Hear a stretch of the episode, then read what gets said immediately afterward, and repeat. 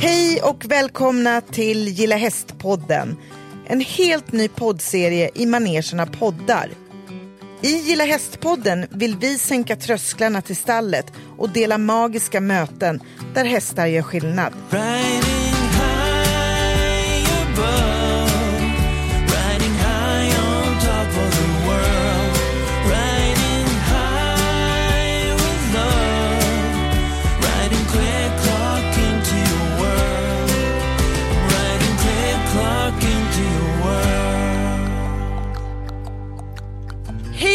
välkomna till ännu ett spännande avsnitt utav Gilla Häst-podden.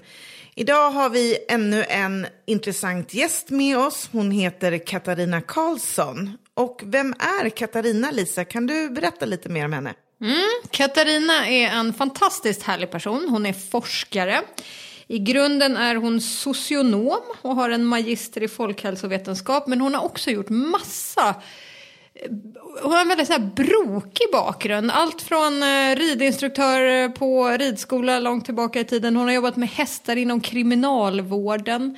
Hon har forskat hur hästar kan göra skillnad för flickor med självskadebeteende. Så hon har så himla mycket kunskap inom det här området. Mm, och vi lärde ju känna henne under hösten 2020 när seminariet Hästen, folkhälsan och Agenda 2030 eh, var i Nyköping. Och där påbörjades ett samtal och en fråga som jag hoppas att vi kommer få svar på. Så jag tycker vi beger oss till samtalet på en gång. Det gör vi. Häng med. Idag har vi en superspännande gäst med oss på länk. I dessa tider så försöker vi podda vidare i alla fall tack vare teknikens under. Vi har med oss idag Katarina Karlsson. Hej och välkommen! Oh, alltså när jag hör era röster så blir jag alltid sådär, du vet, busigt ung och fnittrig. jag vet inte vad det är ni gör med mig ni två. Alltså jag vet inte, det är rena föryngringskuren.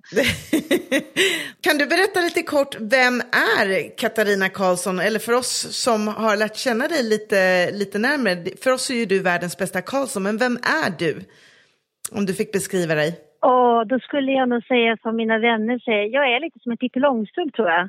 Så att, eh, ja, en Pippi Långstrump som i alla liksom, lägen har haft djur runt mig. Som, som liten så hade jag inga djur, kanske levande djur till att börja med, utan jag hade liksom hela sängen full av eh, kramdjur. Alltså hundar, du vet, såna uppstoppade små nallebjörnar och allt möjligt.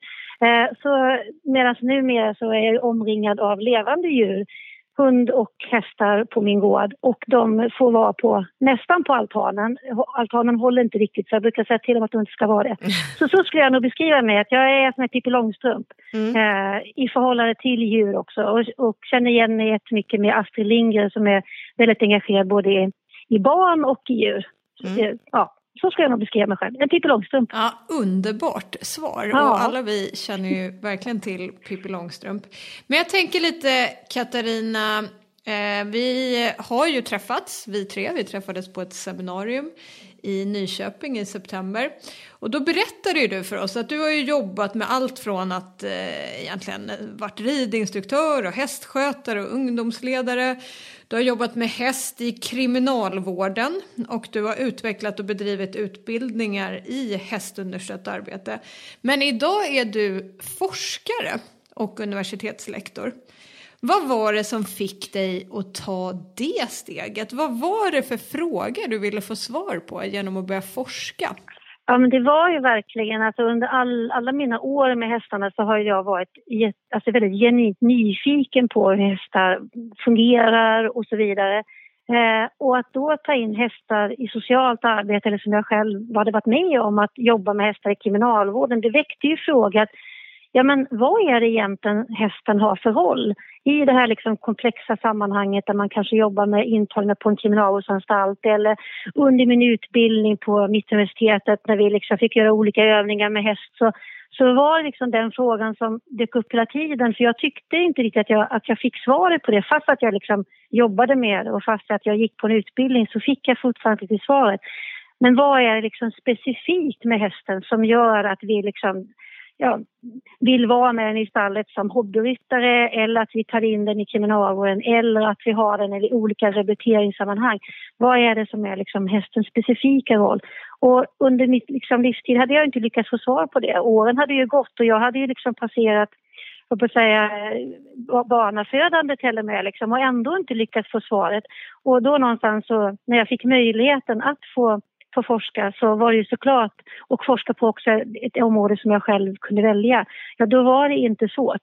För den frågan hade funnits med mig länge liksom. Vad har hästen för roll i våra liv som eh, hobbyryttare eller vad har den för roll liksom, i våra liv om vi har den som medarbetare i terapeutiska sammanhang. Liksom.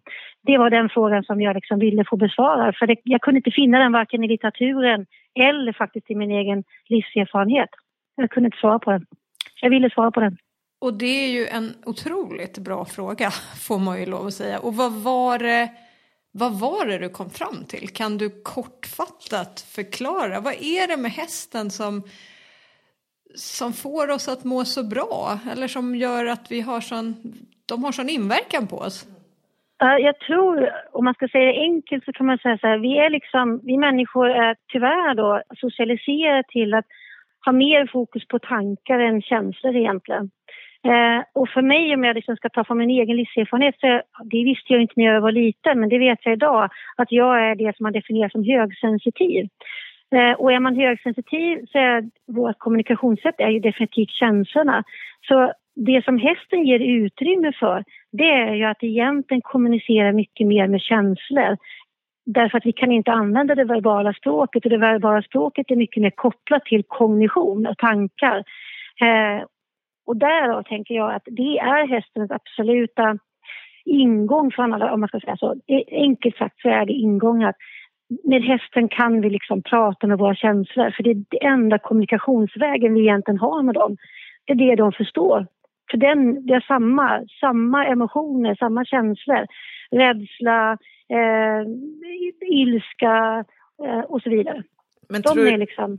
Tror du därför ja. hästen fungerar så bra i just terapeutiskt? Att det här just med barn och ungdomar som kanske har en problematik att de på, på ett enk, enklare sätt, inte enkelt sätt, men på ett enklare sätt kan liksom när de är närvarande med ett djur, det behöver inte vara en hästspecifik utan det kan vara en, en, en hund. Liksom. Du nämnde Greta Thunberg precis när vi hade lite uppsnack här. Men det är just det där tror du att, eller tror, du vet ju att djur gör det, men det, hur ska vi kunna förklara det för andra, tänker jag? Ja, man kan säga så här, när jag gjorde min studie så var det flickor med självskadebeteende och de beskrivs ofta som att de har en emotionell, vad heter det, eh, ja, en störning liksom, mm. emotionell. Eh, och, och, för mig så blir det, blev det väldigt problematiskt när jag mötte de här flickorna för att det, jag ser inte det i stallet.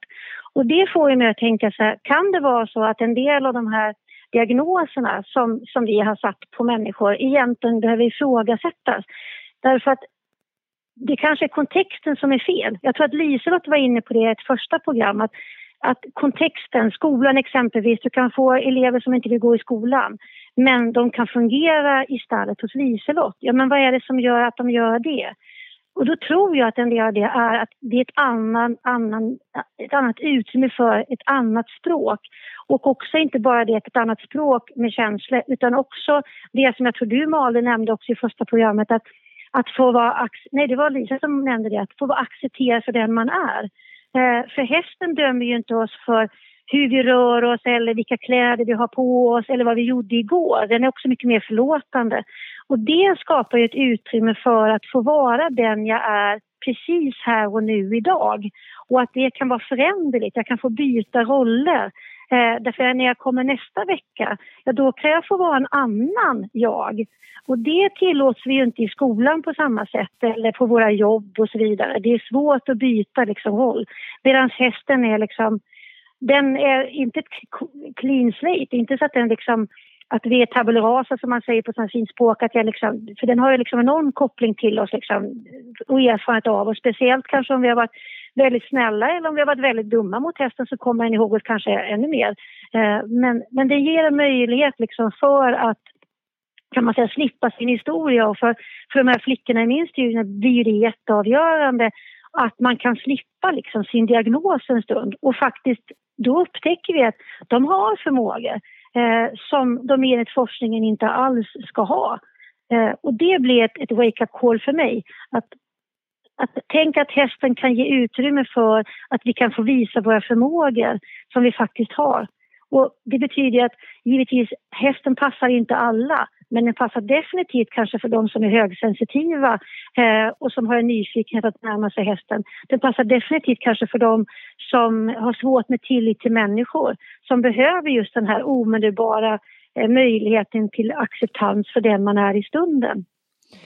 Och Katarina, du, du, nämnde ju det där, din studie, eh, där fokuserade du på flickor med självskadebeteende. Du har också haft och arbetat tillsammans med hästen inom kriminalvården.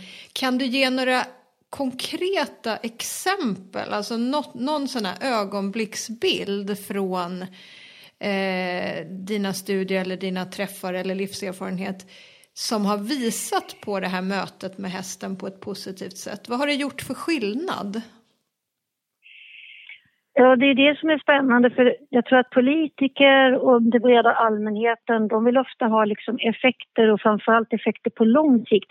Men det som jag tror att det viktigaste med hästen det är att jag får ett annat samtalsrum, alltså jag får en annan, andra förutsättningar när jag möter exempelvis intagna på en kriminalvårdsanstalt.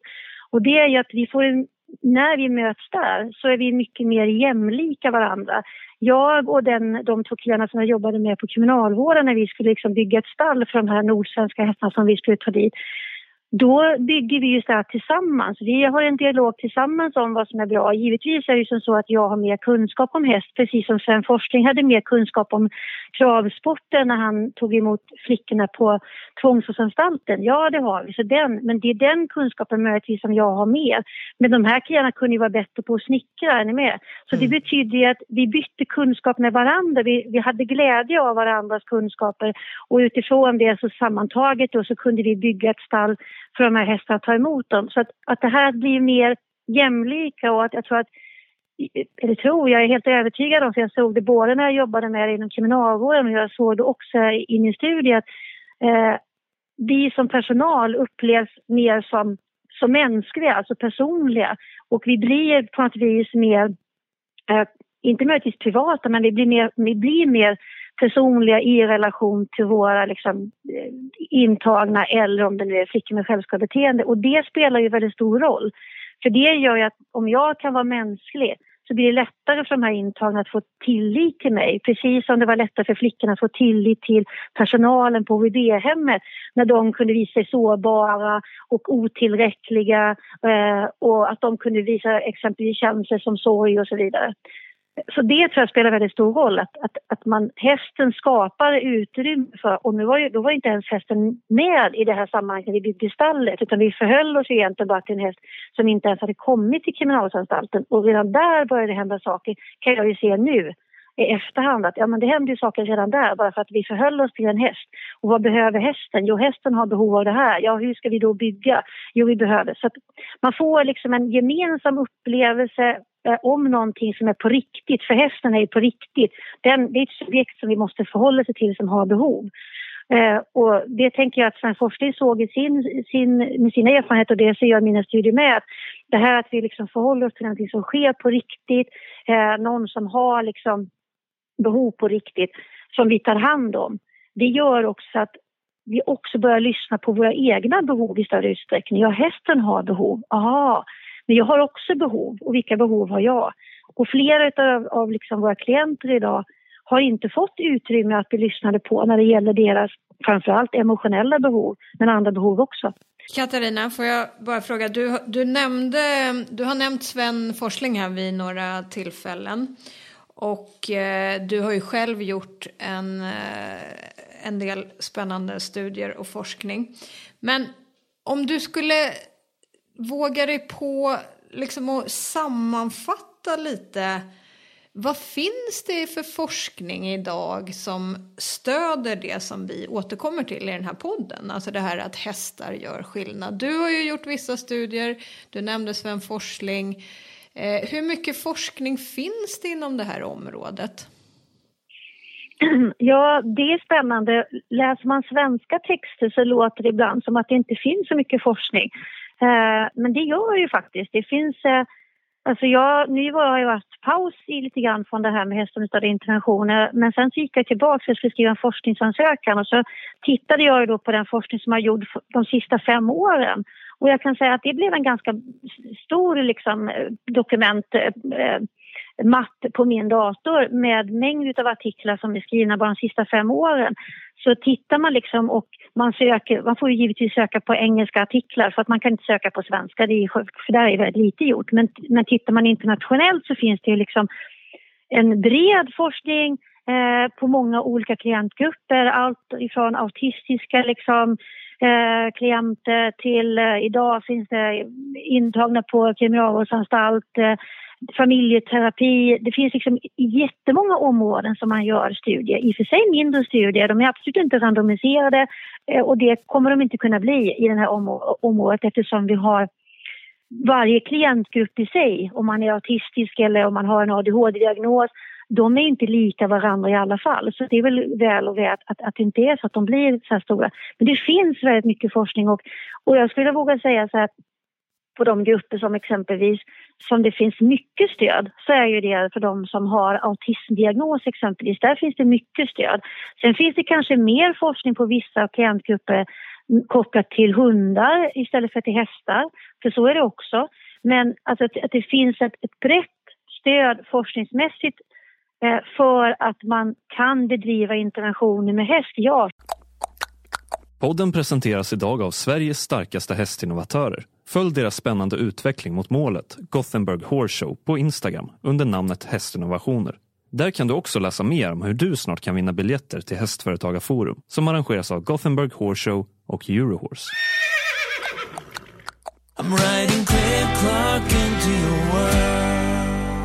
Det var ju också en av våra frågor.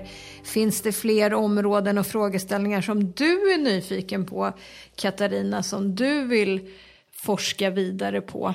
Ja, det är egentligen två olika svar. För att om jag skulle vara praktiker och jobba med det, då är det i gruppen intagna på kriminalanstalt. Alltså män framför allt som jag skulle vilja jobba med, definitivt. Men om jag skulle forska, nej, då vill jag mycket hellre forska på personalen, alltså professionella. Därför att det som vi behöver veta är egentligen vilka drivkrafter ligger det bakom personalen som börjar med hästunderstödda interventioner. För det spelar roll. Mm. Börjar man kanske som man gjorde på Passage, började man jobba med hästar därför att man såg att man inte nådde vissa patienter. Man såg ett behov av att göra någonting annat, man behövde ett komplement till det arbetet man redan gjorde. Och då fördes hästarna in. Och det är någonting helt annat än att om man för in hästarna lite mer som Liselott beskrev, att de hade en verksamhet och så ramlade liksom hästarna liksom de fanns redan där och sen utvecklades det här med att jobba med människor från hälsa utifrån att man såg att ja, men det verkar som att hästarna bidrar hälsomässigt. Jag som eh, också är verksam inom det här området och använder hästar eh, som mina kollegor. Jag får ju ofta den här frågan, ja men vad finns det egentligen för forskning kring det här? Och kan du ta fram lite bra underlag som vi kan presentera uppåt? Har du något tips till mig där? Hur kan jag sammanfatta och vilka saker skulle jag kunna lyfta fram kring, du, du var inne på det tidigare, att det finns ju mycket forskning. Men vad är kärnan, vad är essensen i den forskningen? Kan man göra det så enkelt? Nej, man kan inte riktigt göra det. För jag tänker Lisa, du har ju liksom ett företag som handlar om lära med häst. Ja, men i ditt fall då skulle jag ju säga att ja, men då är Hilde Hauges forskning fenomenal eftersom den handlar egentligen om aktivitet med häst fast den har ett pedagogiskt inslag. Alltså den handlar verkligen om ett pedagogiskt liksom, tråd i den.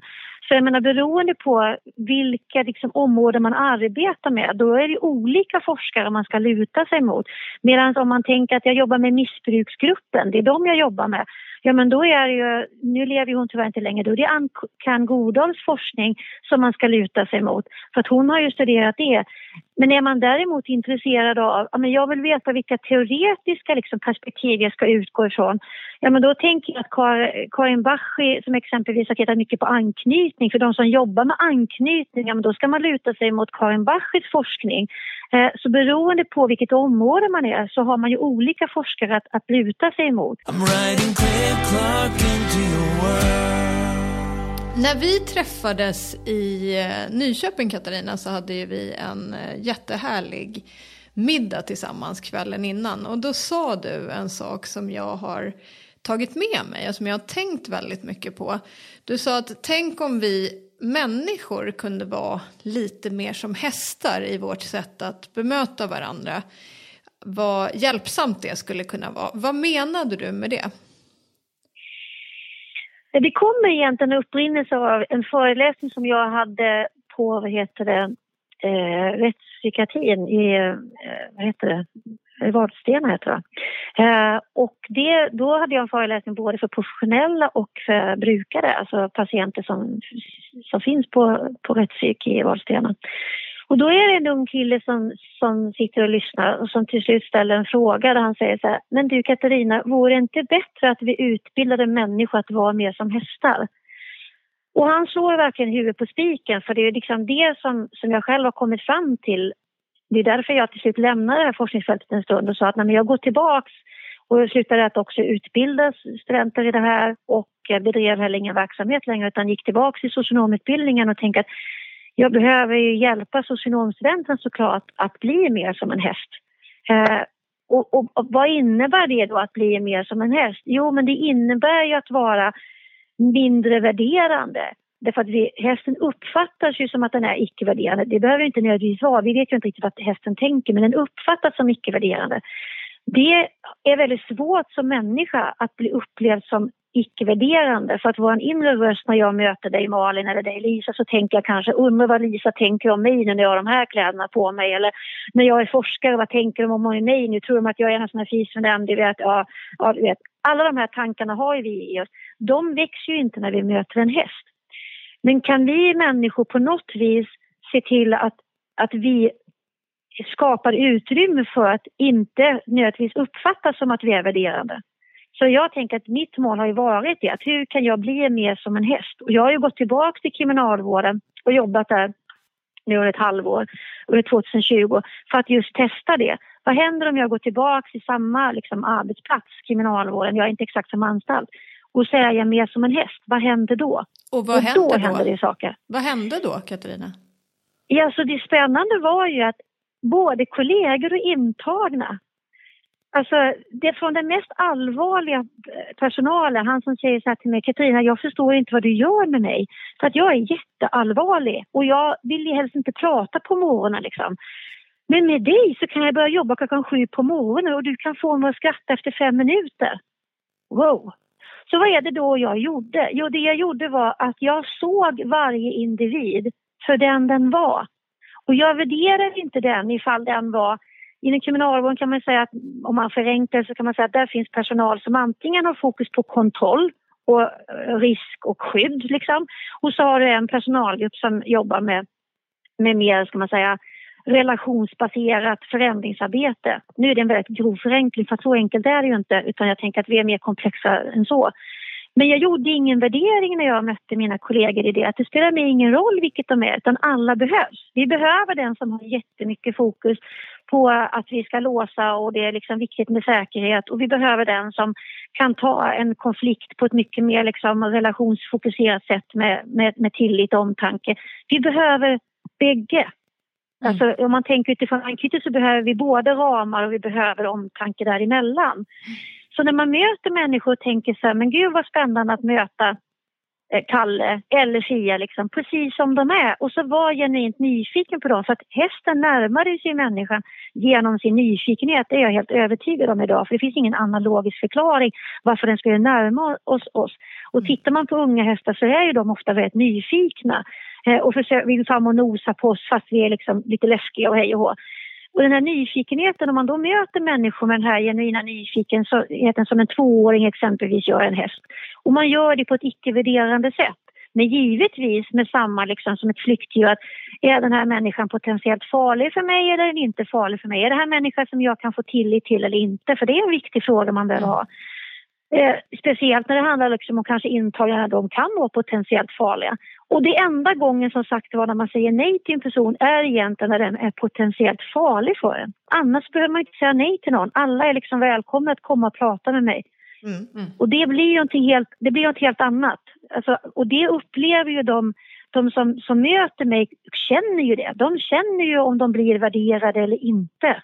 Men det är ju det. det där med rädslor igen tror jag, att folk är, precis som du säger, att man stänger in sig istället för att vara lite mer öppen och nyfiken. Jag, för, jag fattade direkt, jag älskar ju att träffa nya människor och bygga nya nätverk och sånt där också. Därför tror jag att man är rätt avväpnande, förstår du? Det är lätt att, ja. att liksom ta till sig eller dra till sig folk också. Så att jag försöker verkligen att ta med mig det du säger nu och hur du förklarar det på ett väldigt bra sätt. Mm, och jag har, jag har verkligen levt efter den devisen Katarina sen vi träffades mm. sist. Så du har gjort stor skillnad för mig. Mm.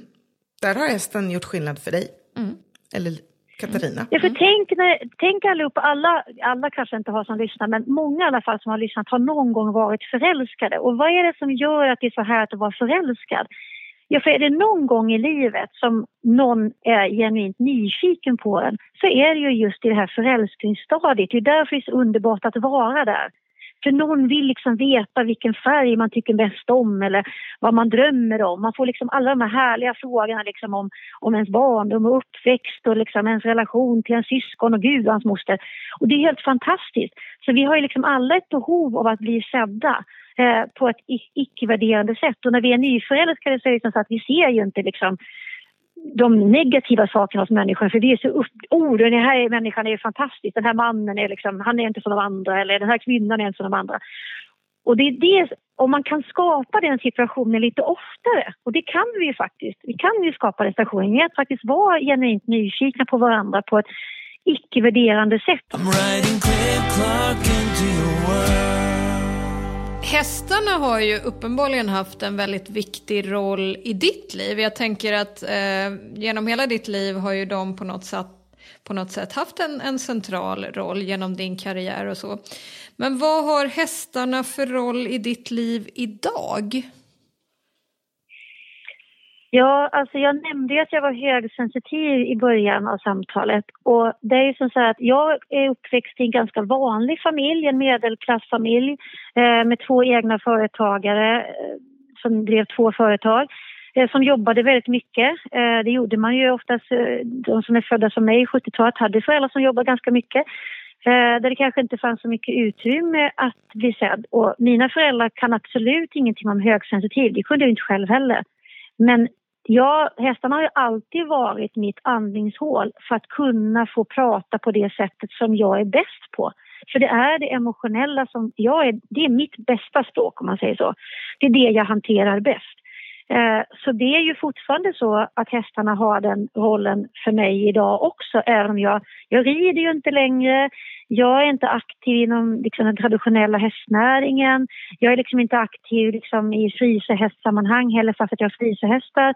Utan för mig så idag så är jag, de tre hästarna som är på min gård, jag betraktar dem som familjemedlemmar.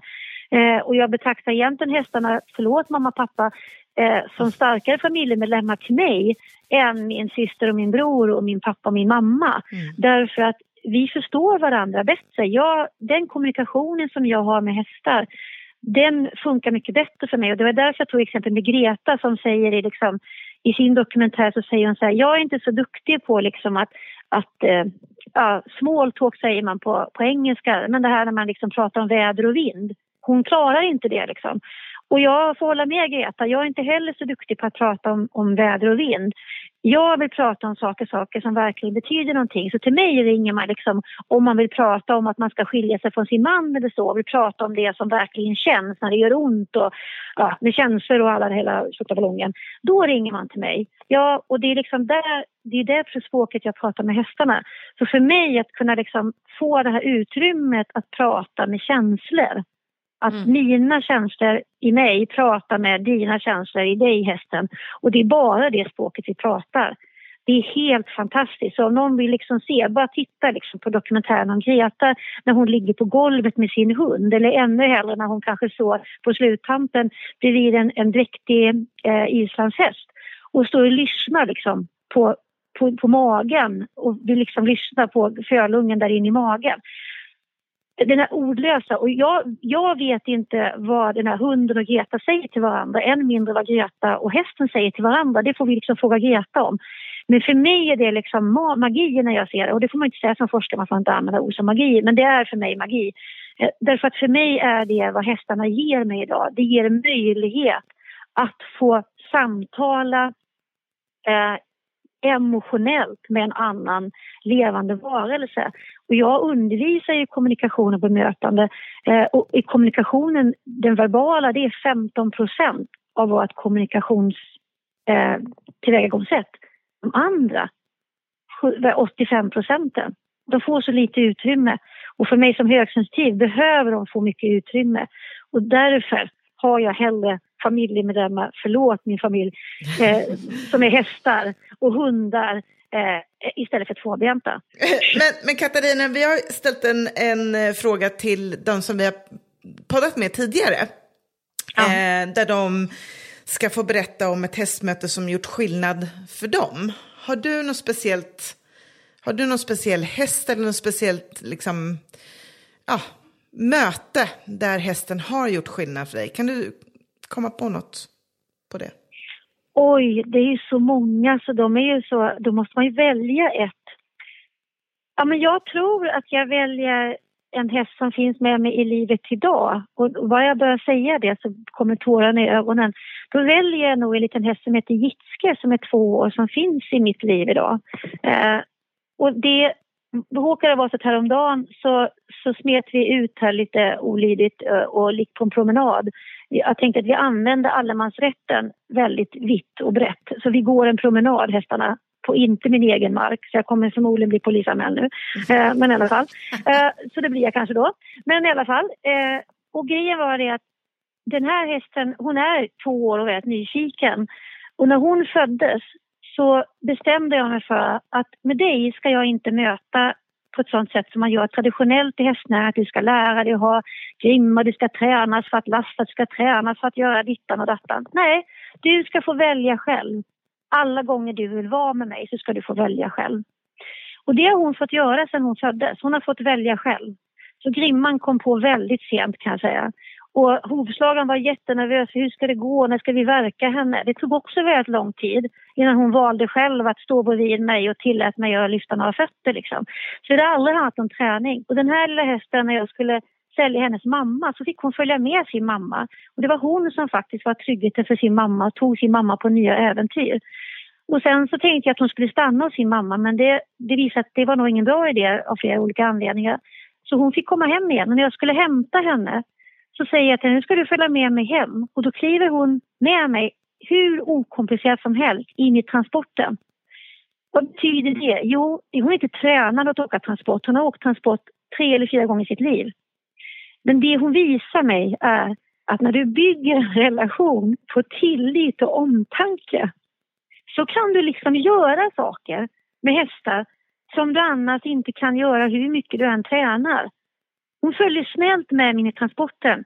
När jag går på den här promenaden, så när jag väl är ute tänker jag så här, men herregud, hur ska jag få hem tre hästar? Det här var kanske inte så smart att vara Pippi Långstrump och ge sig ut på en promenad så här vilt. För tänk om jag inte får hem dem? För hästarna gick helt inte... lösa, eller hur Katarina? De gick du, har, lösa. du har visat oss filmen, det är helt kan vi få dela det klippet, fantastiskt. Kanske? Ja, det får ni jättegärna Det var ungefär som att du var ute med tre jättestora hundar. Ja, jag hade en hund med mig och tre hästar och de gick lösa allihopa. Och jag lovar det här var jättebusigt om någon vill polisanmäla mig får ni göra det.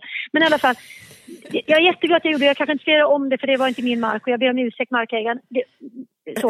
Men det var, det var så lärorikt för att grejen var ju att de följde ju med mig. Och när jag fick en sån här känsla att nej, men nu är det nog dags att gå hem. Då går gammelmärren liksom och, och rör sig hemåt. Men så kommer hon på att grannen har jättegott gräs. För där har jag varit en gång med Katarina och betat i kanten. Så de går iväg och jag tänker nu får jag verkligen inte hem dem. Ja men de skulle bara gå dit och beta och då satte jag mig där och tänkte ja, men de får väl beta där då. Nu är jag ännu mer olydig för nu är de på en tomt också. Och så satte jag mig där med min tekopp. Jag lovar att jag ringer till tomtägaren och meddela eller tala om för när han kommer ner hit att jag har gjort det här busiga. Uh, om de inte hör den här podden. Så då sätter jag mig där och fikar och tänker att de får väl beta färdigt då. För det är ju det som är grejen, att när man är i relation med andra så måste man ju lyssna på deras behov. Deras behov är ju att få ta några godisbitar i den här godisburken. Så jag låter ju dem såklart äta utav det här gräset, som är en godisburk. Och när liksom tiden är inne så att och jag sa att nej men nu vet ni vad, nu måste vi ändå gå hem för att nu är liksom klockan halv fyra och det blir snart mörkt. Så då tar jag min lilla matsäck och så ska jag liksom röra mig hemåt. Jag är fortfarande så här, undrar om jag får med dem hem. Och så ropar jag liksom på dem och de hänger liksom med. Och så tänker jag så här, tänk, de visar ju verkligen mig att när vi lyssnar på varandras behov och ömsesidigt gör det, då är det inga problem. Då har vi inga konflikter. Vi behöver inga grimmer, vi behöver inget tvång, vi behöver inget ledarskap, bla bla bla. För här turades vi om att vara ledaren. Famke turades om att vara ledaren att visa dem till vattenhålet eller till det här goda gräset, för det var hennes initiativ.